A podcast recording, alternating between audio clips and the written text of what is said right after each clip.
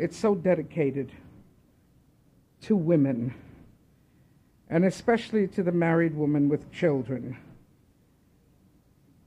or the single woman with children. I really mean that. The first thing it talks about is the, the importance and the worth that she has. A wife of noble character, who can find? She's worth far more than rubies. Her husband has full confidence in her and lacks nothing of value. I like that. Lacks nothing of value. In other words, he's got the best. Okay? She brings him good, not harm, all the days of her life. Now, Bob didn't read all of us, and, and I'm not going to read all of it either, but I will go into just a few situations. I want you to look at her, and as you see her, she brings him good and not harm in all the days of her life. She selects wool and flax and works with eager hands. She is like the merchant ships bringing her food from afar. And she gets up while it's still dark and she provides food for her family and portions for the servant girls. She's a good consumer, but better buyer than the consumer. She considers a field and buys her out of her earnings, and she plants a vineyard. She sets about her work vigorously, and her arms are strong for her task. And she sees that her trading is profitable. You say, Sister Amy, this talks about some some lady that's really into business. What a, what a negotiator. But listen to this 18th verse. She sees that her trading is profitable. profitable. And this is a verse I preached on, I can't even tell you how many times. And her light and her lamp does not go out at night. In her hand, she holds the distaff and grasps the spindle with a finger. That's part of that spinning situation to make a garment. She opens her arms to the poor. She's a benevolent person, extends her hand to the needy. And when it snows, she has no fear for her household. She's a preventative human being, for all of them are clothed in scarlet. She makes coverings for her bed, and she's clothed in fine linen and purple. Her husband's respected at the city gate, where he takes his seat among the elders of the land. She makes linen garments and sells them and supplies the merchants with sashes. She's clothed with strength and dignity. She can laugh at the days to come. The only one that can laugh at days to come is someone with faith who knows that tomorrow is held in God's hands. She speaks with wisdom that tells you right there that she must know God. For the beginning of wisdom is the fear of the Lord. There isn't a wise person that doesn't know God. There may be an intelligent person, there may, be a knowledgeable person, there may be a person that has studied a lot, uh, there may be a person of high instruction. But when we talk about wisdom, now that cometh from the Lord. Because wisdom is the ability to translate all knowledge, everything received, whether it be through books or through the Spirit, into a working, let's, let me put it this way, knowledge put into perfect use is wisdom. And uh, a lot of people have a lot of knowledge, but they're not wise. A lot of people have a lot of knowledge and a lot of titles, uh, but they do not have wisdom. Wisdom cometh from the Lord, okay? And then she watches over the affairs of her household. I love that. She is in touch with her household. And she's not lazy. That's what it means when it says she does not eat the bread of idleness. Her children arise and call her blessed, and her husband also, he praises her. Many per- women do noble things, but you surpass them all. That's the scripture in the little article I wrote for mothers today. Charm is deceptive and beauty is fleeting, but a woman who fears the Lord is to be praised. Give her the reward she has earned, and let her works bring her praise at the city gate. This is the wife of noble character. This is the woman. And this is the woman that is also a mother. I want to take this into the New Testament. I want these reflections to be seen in the Gospels because that's where the reflection takes body. That's where it becomes tangible. That's where we can drink it in, not as an ideal, but as something that is ours and it is for us. Jesus had an interesting experience, an experience with a lady that I don't know if she was a mother. I don't know her position in life.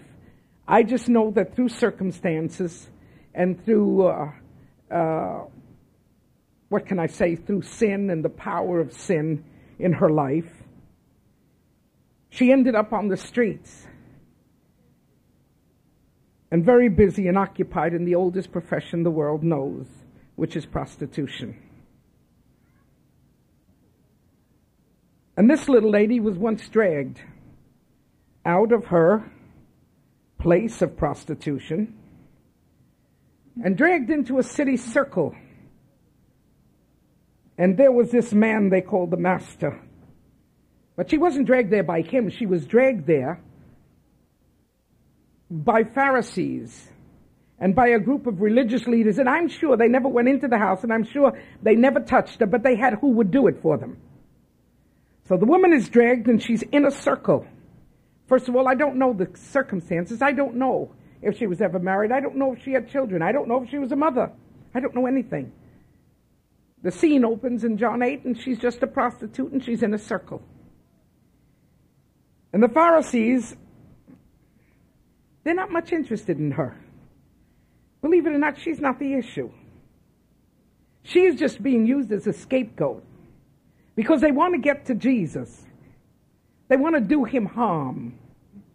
They want to make him talk against the law. They want him to say things which are contrary to the things that they teach. And so they said to Jesus, This woman is caught in the act of adultery. The Bible says she should be stoned. And I share with you that maybe it'd been 3,000 or 2,000 years that they hadn't stoned a, a, a prostitute. Now, why all this fuss? Well, simply, like I said, to get to Jesus. And Jesus looks at her and realizes here is a woman in a situation that she shouldn't be in. I mean, here is a woman getting my brunt. Here is a woman being torn apart because they want to tear me apart. But don't you love Jesus? For every negative situation in our life, He can take it and use it to his glory and to his honor. That's what I love about the Master. You know, sometimes people get up and give testimonies about uh, horrible things they did and horrible places they were in, and, and somehow or other, God saw them through and brought them out, and they say, You know, God took me there. No, no, God didn't take you there. You took yourself there. Now, that God salvaged a situation by being able to use a negative and turn it into a positive, that's only God that does it. Lord looks at this woman, doesn't even ask her a question or anything. At that given moment, no. Because once again, the accusation is not for her, it's for Jesus. Jesus does not condemn her. Oh, a little, there's a, there's a little maneuvering going on. There's a little uh, situation that is strange. Uh, uh, the master looks and then he bends down and he, and he scratches something down and then he looks again and and they, well, wait a minute, what on earth is happening? And finally, Jesus says to the multitude, Whoever is without sin, you throw the first stone. I'm giving you the privilege. I'm giving you the authority. Because the only one that has authority to condemn the sins of others is a sinless person. So whoever is without sin, be about your business. No one could. And they all left. They left annoyed at him and they left annoyed at the whole situation. Then Jesus did ask a question Where are those that condemn you? And she says, They're gone. Then he looks at her and somehow or other, he knows that she has sensed they didn't, but he can. And so he looks at her and sets her free. I don't condemn thee. I don't condemn thee woman. And he says the most beautiful thing in the world go and sin no more. Go and sin no more. There's a laughter in the group. There's a chuckle among the multitude. Did you hear what he said? Go and sin no more. and even later, the disciples look at the master and said, This is her life work. This is what she does. Master, how can you be sure she doesn't go back to prostitution? How can you be sure? She doesn't take on the same things she did before. Well, well, where do you get your confidence? You just say, go and sin no more. like it's going to happen. And Jesus did one turnaround. And all of a sudden, he made himself the center stage. Focus of all light and all power was on him. There was no one standing there but him. And Jesus said the most beautiful words that could ever be said. Jesus looked at his disciples and said, In case you don't know it, and in case you haven't realized it, I am the light of the world. And he that walks in my light will not stumble in darkness. And if you want to join that on to a few other scriptures, let me tell you this. The darkness could not put out his light and never can put out his life.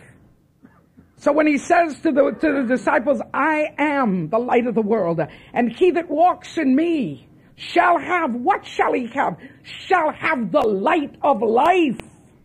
What does that mean? It means not only light as we have during the day to not stumble, to be able to see, but the light of life which is beyond human and normal, a natural light a light that lights up the inner soul, a light that penetrates the spirit, a light that floods the mind and the heart, a light that puts an illumination of God's truth right through the whole spirit and soul of mankind. What he's trying to say is, if people stay in my light, they don't sin. They sin when they're out of my light. They sin when they can't see me. They sin when they're not conscious of my light. I am the light of the world. To be good mothers, to be good fathers, to be good Christians, you got to walk in the light. It's the light of Jesus. You see, there's a, such a thing in the theater as the floodlight. All the lights are out that floodlight works miracles because it is so powerful. And the persons running the floodlights are so fantastic in their job. That person can look bright and bright as, uh, as, as, as, as light as day. But then they can throw a red haze and they can throw a green haze and they can throw a silver light and all the colors that imaginable can come through that. Now, if the artist performing is not followed by the lights, what good are the lights? Would you go to a theater to see lights running around a stage and no artist in the middle of the lights? No. I want to see the artist. Well, if you want to see the artist, she's got to be in the light. Same with our life. I don't care what you're preparing. I don't care what dream you see in the future. I don't care what hope you have. You got to walk in the light. And you got to stay in that light. Because it's the only place where you can see things the way they are. Everybody else will tell you something different. Jesus says, I'm the light. That's why she won't sin anymore. I'm the light of the world. That's why she'll walk the straight and narrow path. I'm the light of the world. That's why she will follow me. And that's why she won't stumble, because she'll be. But you got to be in Him. So, one of the requirements to be the best mother in the world, to be the best person in the world, is to follow Him in the light. He's got to be central. He's got to, he's got to be your everything.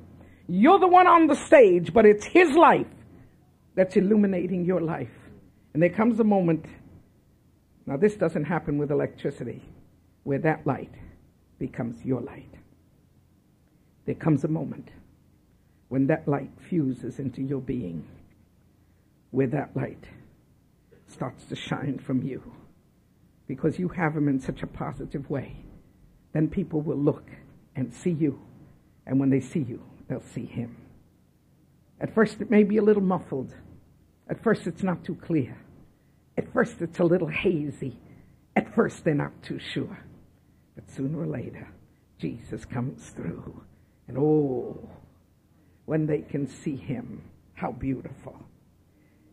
Jesus said in the book of John 15, talking about his own life and talking about the importance of his life, especially to the disciples, he said this We're talking about the vine, we're talking about being together in the vine, we're talking about what the vine means to the branches and how we can't be without the vine, for a branch cannot sustain itself. And then Jesus says, Without me, you can do nothing.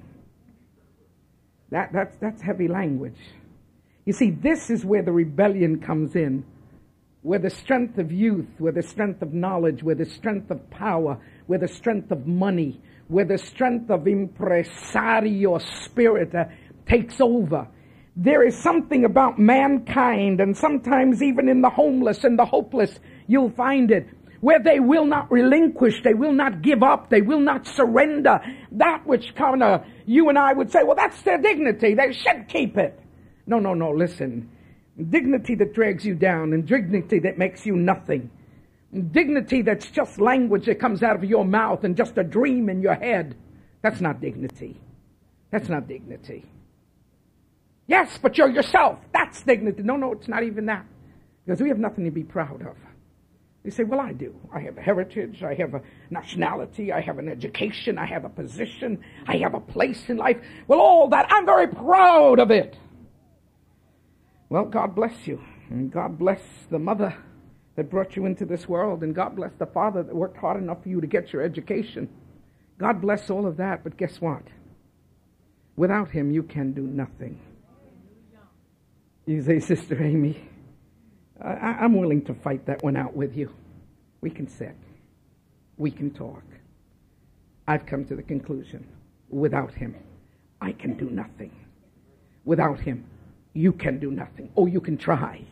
Spin your wheels, and do they ever spin? Move your movements, and don't we know how to move? Do it all. Without him, we can do nothing. Oh, Mother that son. I thank God so much for the Bible. I thank God for the words in Proverbs train up a child in the way he should go, and when he shall get old, he shall not depart. And you say, Sister Amy, my kids have all departed. Uh, then I'll take you to, to the book of uh, Luke in the 15th chapter. Only Jesus knew the heart of a mother. Only Jesus knew the heart of a father. Talks about the boy that leaves for the good times for the good life. And you know what happens, don't you? He had it all the song, the dance, the come, the go, the friends, the harlots, the nice people, the bad people. And the kid is so naive that when he loses his money and when he loses everything, he says, That's okay. Whoever I partied with will now help me. Ah, what a joke. Got to live long enough to know that that's a joke. When you knock at doors and ask to come in and you have nothing to offer, people are busy. They can't see you just now. They don't, not too sure when they'll be back. No, I can't lend you anything. But that's the way life is.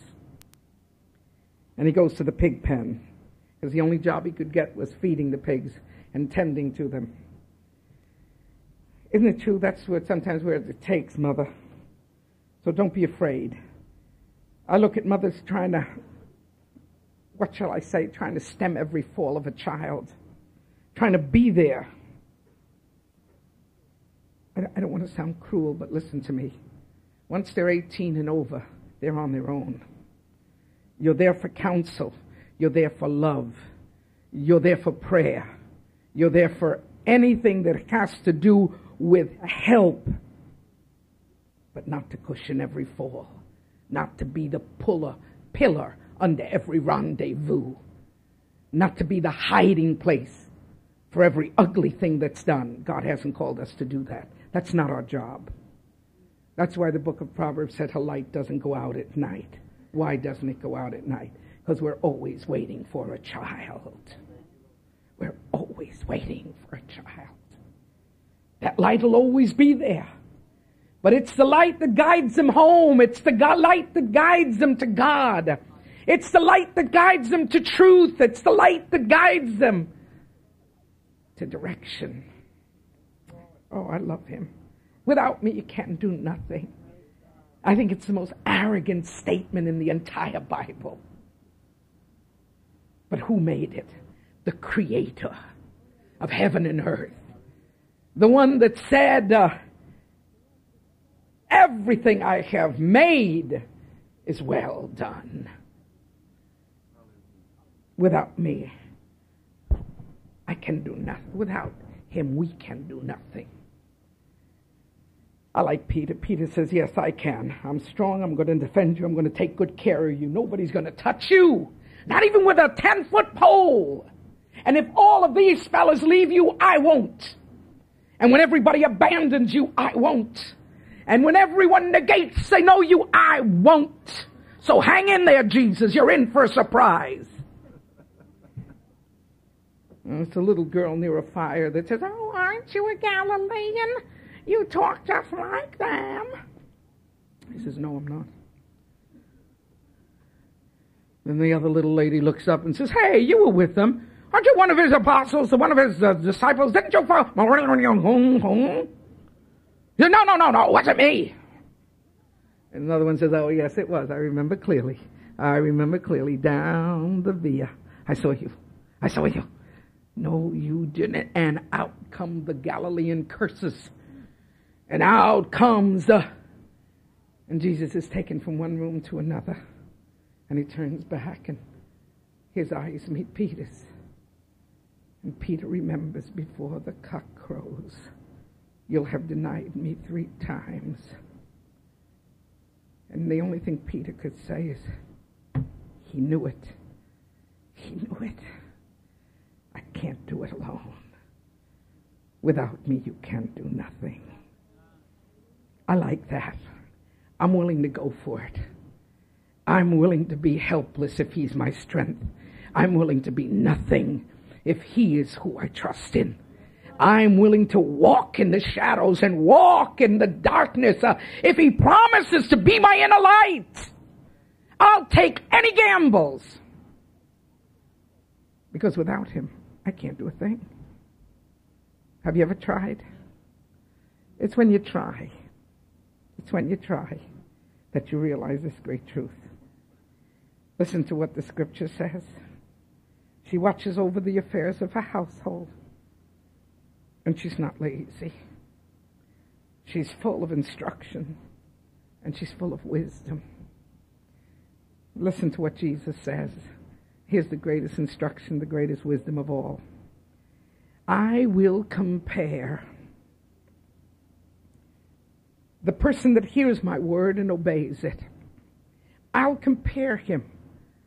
The mother that gambles all for all on her faith in Christ for her children. And it's a gamble for the world. It's a gamble. For us, it's faith. It, for us, it's a, it's a hundred percent. Let me tell you that. Remember six weeks ago, I preached on faith has 2020 vision? And you say, well, wait a minute. If it's faith, then you can't see it. No, no, no, no. You do see it. The only thing is no one else can see it. You know it's there, but no one else can touch it. You know it's yours, and people think you're crazy. That's faith. That's faith. Jesus says, Whoever hears my word and obeys him, I'll compare him to the mother, to the father, to the person that builds his house upon the rock, builds his house upon a foundation so solid that that foundation makes the house immovable. Now, the house is not set aside from the the beatings of life. And no, no, no, it's not. The scripture said that that house feels the hurricane.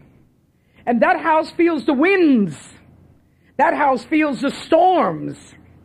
That house feels the shaking. But what I like about it is that uh, when morning breaks, the house is still there. Maybe a few people crying inside. Might be a window or two broken. Some debris hit the windows. There may be a little tremble inside. And all of a sudden, what's inside isn't even important. You're not picking up lamps, you're not picking up furniture, you're not, you're just still. It may be shattered a little inside because storms hit hard. But guess what? The foundation is solid and the house is still on it. I'll compare the man that hears my word and obeys it to the man that puts his house upon the rock. And when the storm and the winds and the hurricanes come, it cannot be blown down. It'll be shook. It'll be touched. We might be scared a little, but it won't fall. Why? Because, see, without Him, we can do nothing. And if we're on the foundation, that's Him, we won't be moved. We won't be moved. And so I say today, we thank God for good mothers. I thank God for my mommy. You've heard my sermons for the last eight years. She was a tough cookie. Oh, my mother was my, my mother. My mother ranged from comical to unbelievable. Uh, my mother gave me the gamut of life. And there were some things that she was just so unbelievable, and in others, I used to look at her and say, Mommy, I can't believe you. Because mothers are strange. Mothers see things that no one else sees. I want you to know that. I would have company, and my mother would say, Do you know that you spend over $75 in that meal? And I would look up and I'd say, Mama, I don't care. She says, No, that's why you're going to be poor forever. but that was Mama. That was Mama. I couldn't change her. Yet it was my Mama that got up every morning with a little Himnario de Gloria. I remember today a little cover, paper cover, orange paper cover and her Bible. My mother never waited for church. My mother had church every day.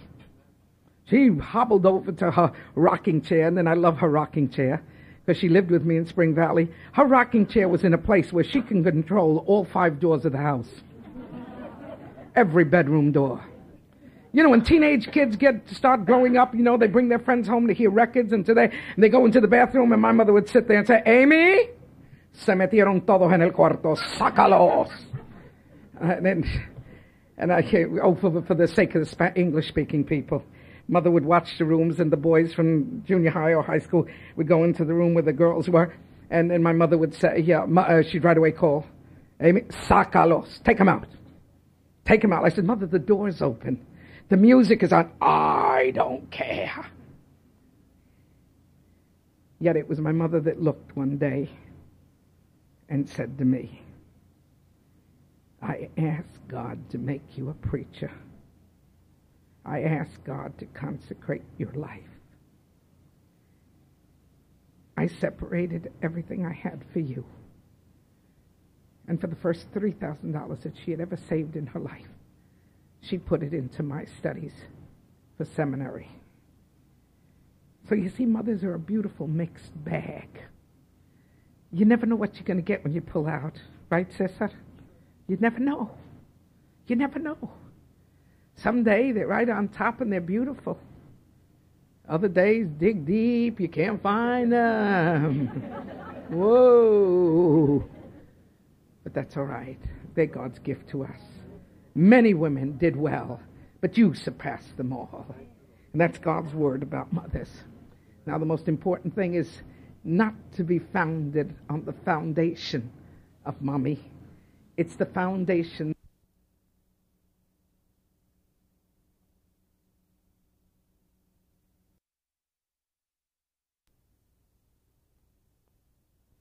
Jesus. And there comes a moment of transfer where she isn't in command, but he's in command. where her teachings turn out to be a foundation and then we slip on the foundation and we go on walking. And I thank the Lord for that. I thank God for who He is in our lives. I do have a word of counsel. Love your mothers. You say, Sister, she is to love. Whatever I give her doesn't fit or she doesn't like it. Whatever I do for her, she's never satisfied. Guess what? Love her. Love her. Love her. Yeah. Love her. We have only one command honor thy mother and thy father. And the scripture says it's the first commandment with promise. You say, Sister Amy, I've got a problem. My mother's ungodly. My mother's a spiritist. My mother uh, believes in, in Satan worship. My mother. That does become a difficult problem. But let me tell you this you bear the love of Christ in your heart. And you share that love with her. And above everything, you honor her. You're not honoring her faith. You're not honoring what she, uh, whatever she's into. Especially when it's not gospel, it's not God, it's not the word. But you still have to honor. God doesn't say honor the good ones. God doesn't say honor the religious ones. God doesn't say honor the pure ones. God doesn't say honor the nice ones, honor the ones that give you. No, God says honor. That's across the board. And, and learn and learn the separations of honor. If that honor takes you away from God, you don't have to. I say this with a great deal of sincerity and a great deal of pain. Nothing that takes you away from God can be honored. You respect, you pay your dues but stay close to God. Say amen.